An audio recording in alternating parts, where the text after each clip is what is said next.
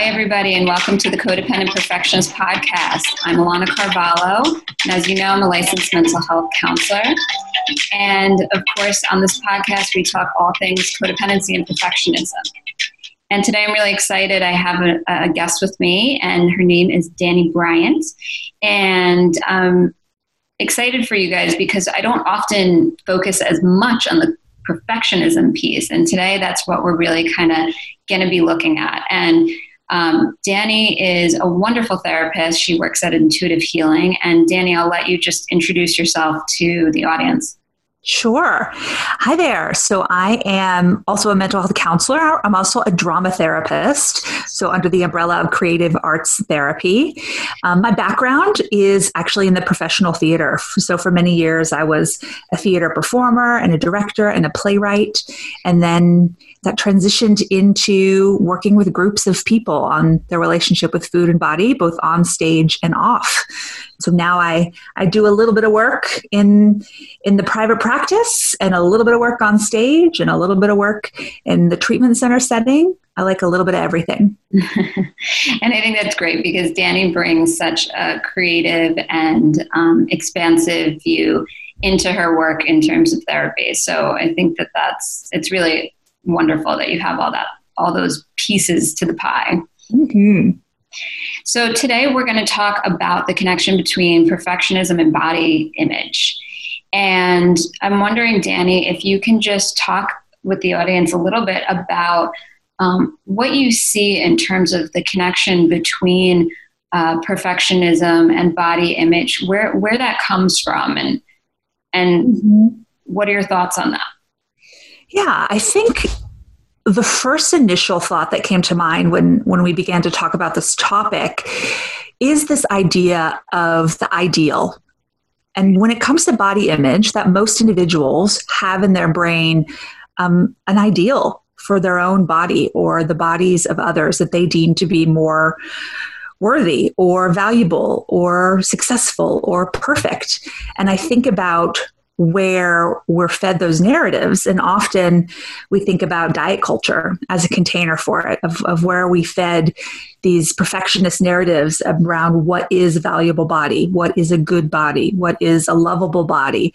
And I think that is where the ideal comes from, is the movies and T V shows we watched as kids, the media we consume now, and certainly, and more the social media, Instagram, TikTok space, and how how bodies are projected to us in such a way that we can't help but lean into an ideal or a perfectionist mindset. Right. And I think that's, that's a great point, because we're not just getting fed that message in one way. In one way, we're getting fed it in so many ways. It's pretty much bombarded by that message, as you're, as you're describing, right? That it comes from so much going on in society around us, society's ideal standards for body image, and that can be really impactful for us. Yeah.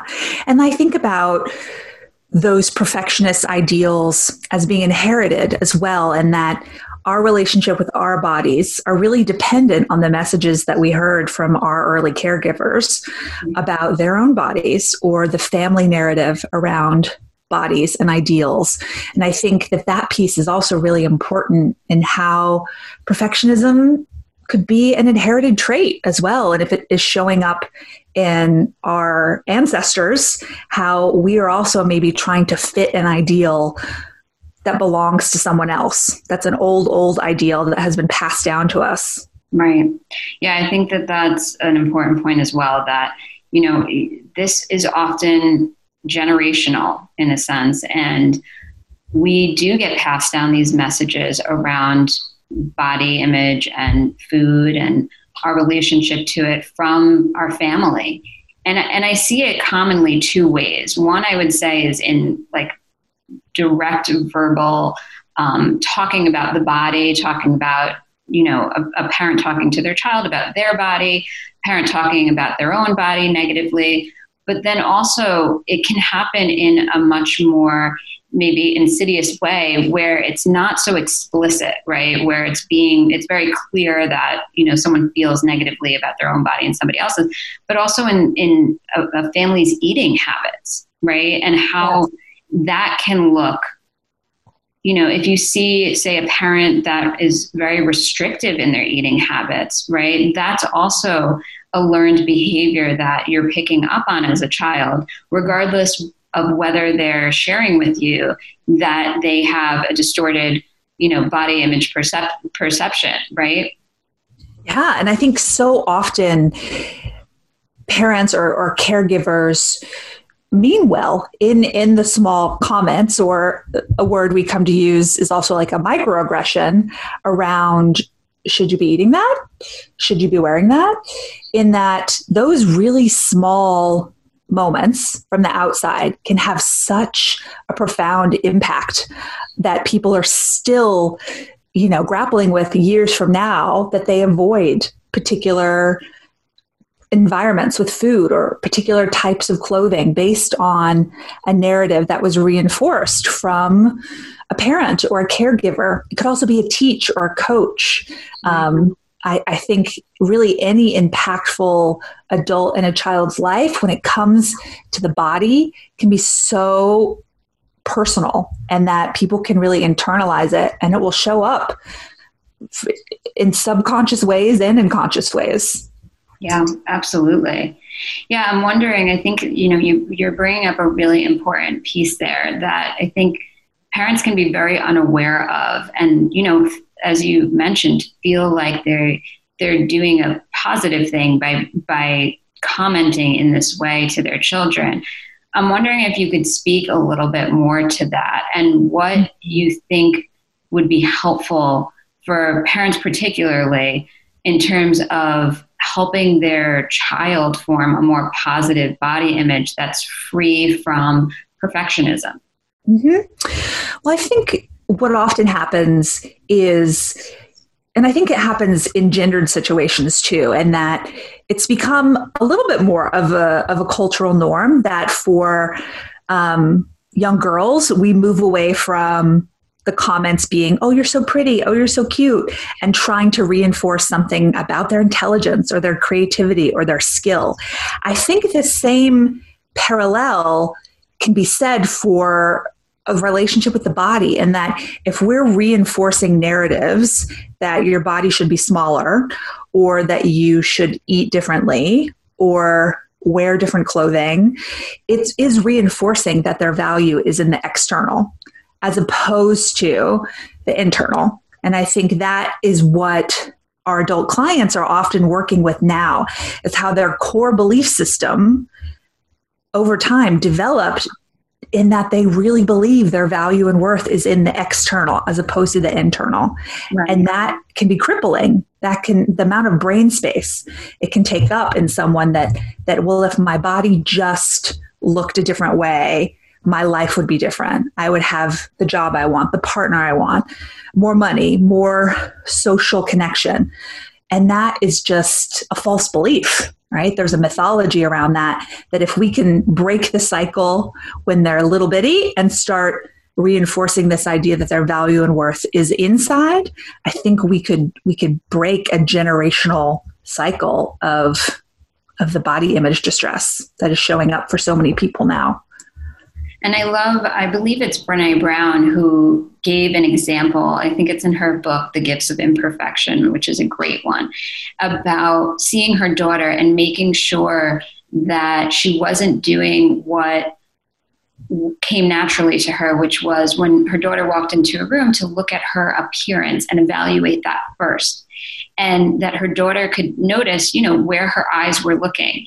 And so she made a concerted effort to make sure that she stopped doing that, so that she wasn't reinforcing this idea of your appearance is most important, right? And then she was focusing on on on things with her daughter that were outside of that, just as you're saying right now. Mm-hmm. I think Brené is such a good example too, because I've really watched Brené's own relationship with her body evolve over time. And so I think in that example, I heard her speak to this as well recently on a podcast, ironically, in this idea that for so long it was, okay, if I, if I just sort of change how I talk to my daughter about her body, that that's going to create a different environment. But also, Brené needs to talk differently about her own body to her daughter or out loud. And it's also the comments that I think parents make about their own bodies in a way that feels casual or normalized. A, oh, I can't eat that, so bad for me. Or, oh, I'm having a day where I just feel really fat, right? That those comments, which are really normalized, those also have impact as well of...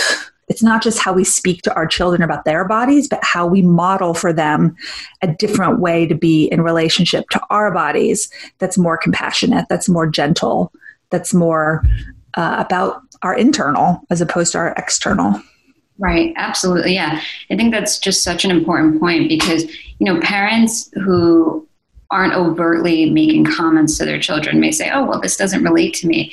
But actually, it may really relate. If you're struggling with your own issues around body image, your children are going to pick up on that, no doubt, right? And it's not to shame you around that. Don't feel shame because it's something that so many of us struggle with. I mean, it's such a big piece of piece of what goes on in our culture. Um, and I can't tell you how many of my clients who struggle with perfectionism issues also struggle with body image issues, right? It's so connected. And so the idea there is not to shame you, but to just bring awareness to that piece that you might not be aware of. If you're listening to this and this is something that relate, that you can relate with, like your own, your own view around your body image.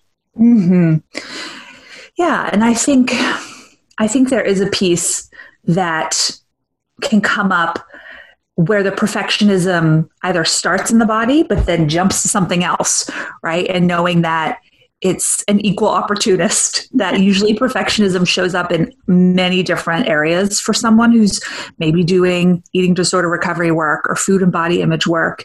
Usually the perfectionism is popping up elsewhere too. And I think that can also be helpful to remember that, you know, it's not just about working on how perfectionism shows up in the body, but how else does it show up in other parts of our life, right? And where our expectations for ourselves um, need some need some work. Right. Yeah, absolutely. I mean, when you're healing perfectionism issues, it's not, it's rarely ever just one piece of your life, right? It shows up in so many different ways. And so, you know, people also can become really overwhelmed with that. And my suggestion, of course, for everybody listening, if, if that applies to you, is to be mindful that you, you don't have to work on all this stuff at one time. You can do it piece by piece. And I've often seen clients who are working on perfectionism issues, you know, they tackle one piece. Maybe it's work shows up first. And then after we've gotten a good grasp on work, then we're moving on to, you know, relationships, and then we're moving on to body image, and all of that is, is totally normal and part of the process. Mm-hmm. I'm wondering, Dani, if you could speak a little bit to people who may be struggling with their own issues around body image and perfectionism about any suggestions you have to begin the healing work on, on these issues. Mm-hmm. I also think body image work can be really isolating in that it can be hard to talk about with friends, family, community, because as you just said, Alana, so many people struggle with it in such an intense way. So I think an important first step when people are ready to do some work around perfectionism and, and their body image is to seek out community. And I think the irony, right, is we talk about how both social media reinforces some of the perfectionism. That's also where sort of the counterculture, the alternate perspective, the body positivity movement, the body liberation community, the Health at Every Size frameworks are online. And so to be able to expose ourselves to a different perspective of what a body acceptance community could be like, or a perspective, or to find people that we relate to that are talking about body image in a different way, I think is a great first step. Because if we are surrounded by a different narrative, we we can learn something new, and that I believe that body image is learned. And so if we learned it, we can unlearn it and learn something different. And I think with that comes a great deal of patience, because we think of how long someone has lived in their body. If they're thirty-two and they've decided that they are ready to, to do something different, well, they've been in this narrative for thirty-two years. So the expectation that in six months or a year, they're going to radically shift their relationship with their body, that also has to do with perfectionism of that there's a right timeline or a right way to do this work too.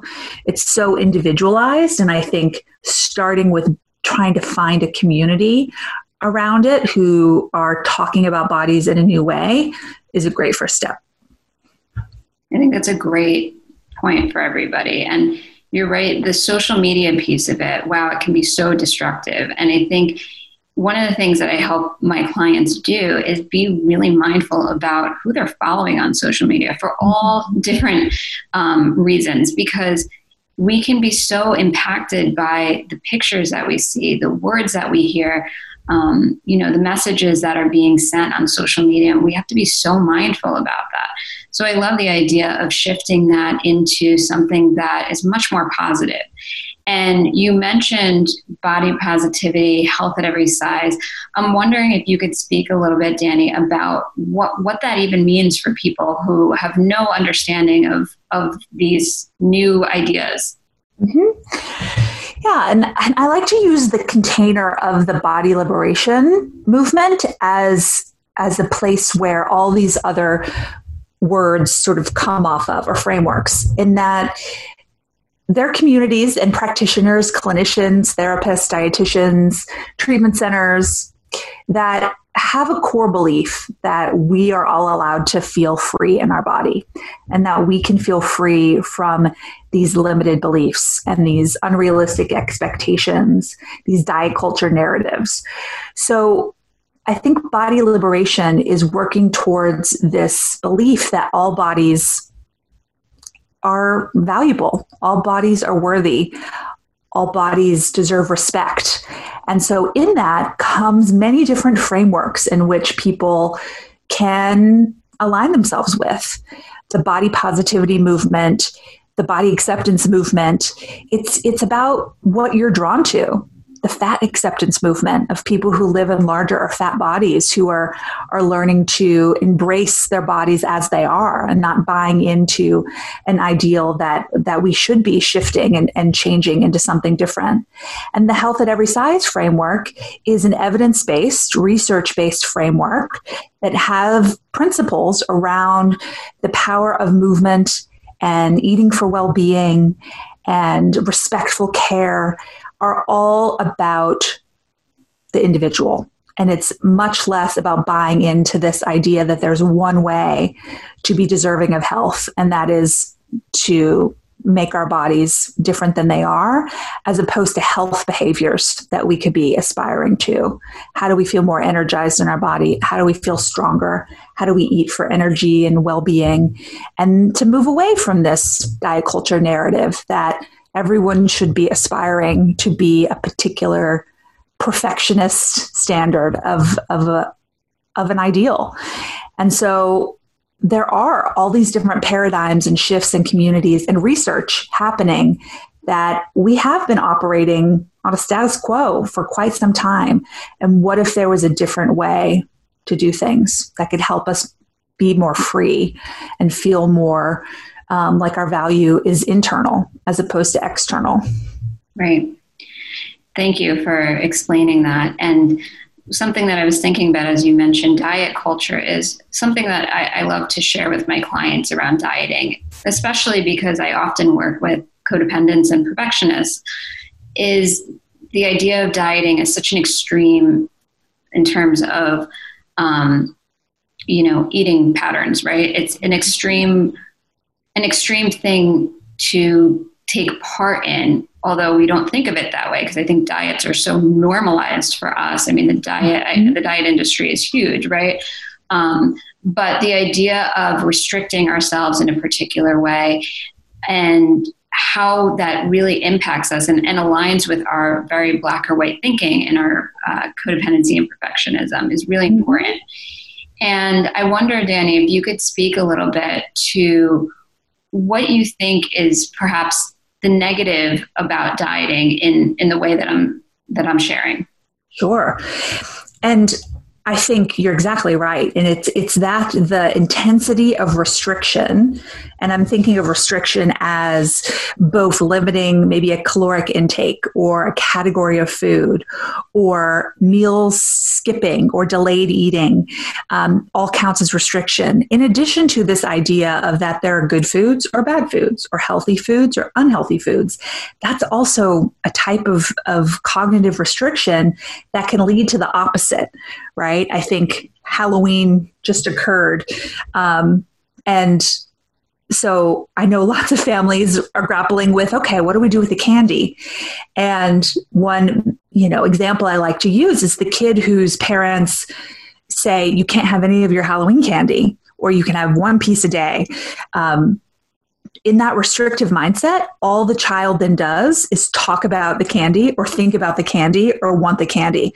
It's, instead of trusting the child to be more intuitive around their relationship with food, that that gives us a better um, sustainable way of, of eating and being in our bodies. And something that shares our namesake is the intuitive eating framework as well, which is really this idea that we should be working on, on body trust and trusting ourselves with food.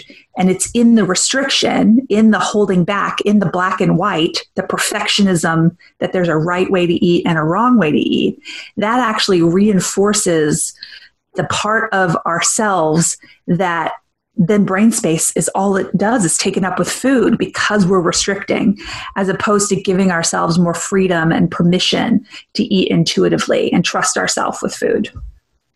Yeah, that's it's such an interesting perspective that I think not many people are aware of, right? That what you're talking about, Dani, is really changing our whole relationship with eating and food and, and helping our children, of course, do the same thing. And I know people have a pretty strong reaction, I've found, to the idea of intuitive eating, because it's like, oh my God, but what if I gain weight? Or, you know, what if I what if I go out of control if I eat intuitively in the way that you're talking about? And I wonder if you could speak a little bit to that. Yeah, and it, it is, again, sort of the all or nothing um, perspective of of if I gave myself permission to follow my instincts, that I would be led to something that felt like binge eating.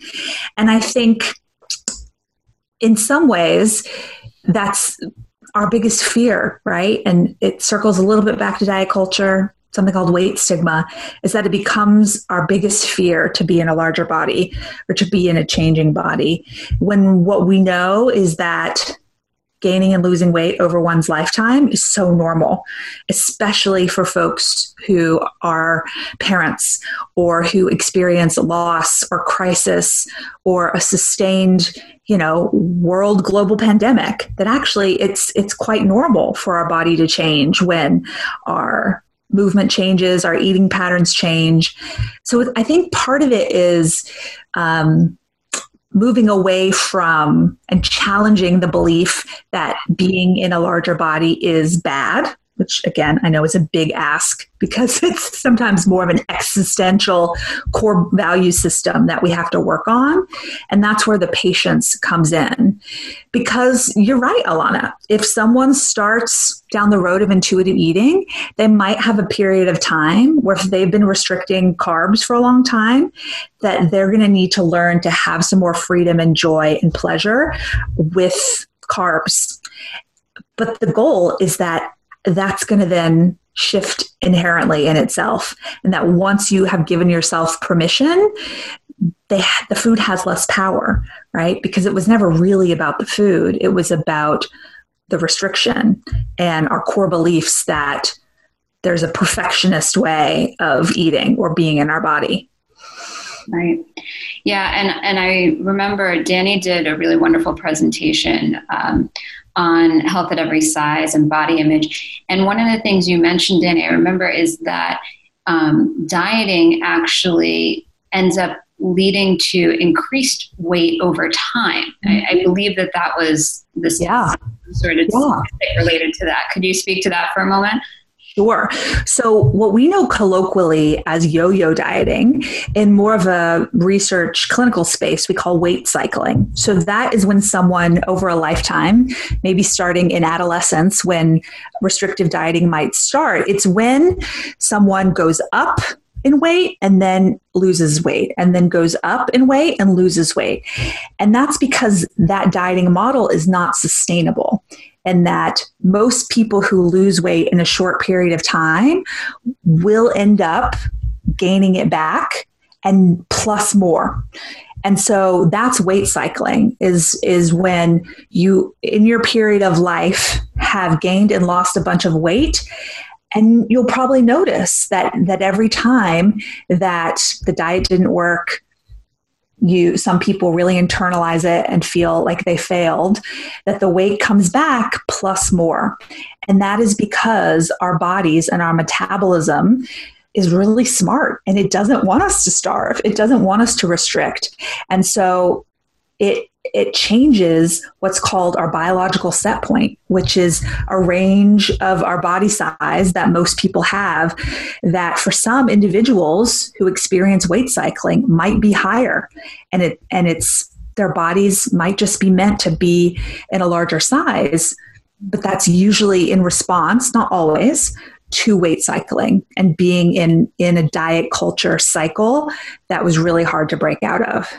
So if early on in people's lives, whether it's how we talk to our children, whether it's teens or college age students or young adults in their twenties, who are a lot of our clients, if we can start breaking the weight cycling diet culture cycle now, we're setting them up for a much longer lifetime of body peace, body trust, body respect.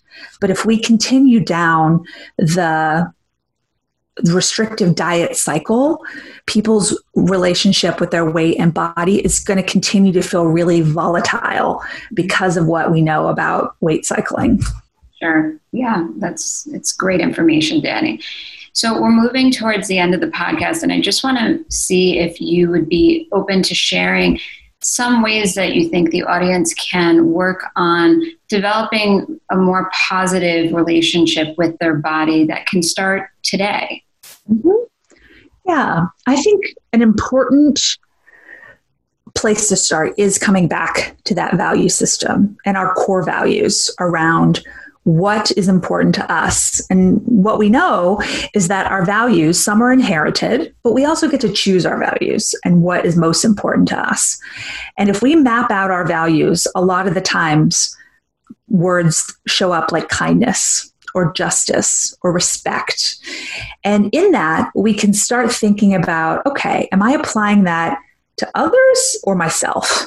A really common narrative in this work is, oh, Dani, I, I think body acceptance is great. I love it. I think it's awesome, but for everybody else, not for me.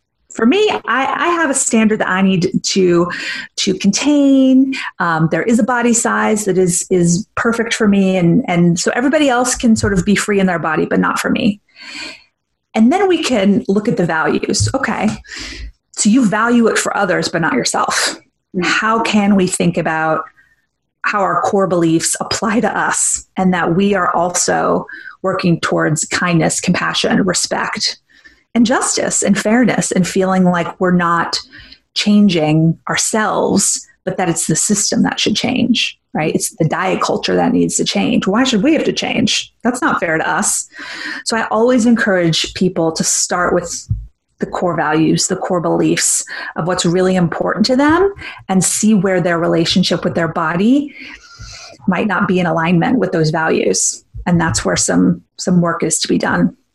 Yeah. And that concept reminds me also of um, the work that is so important in healing codependency and perfectionism issues, which is becoming your own best friend, right? Mm-hmm. And treating yourself the way that you would treat someone you really love and care about.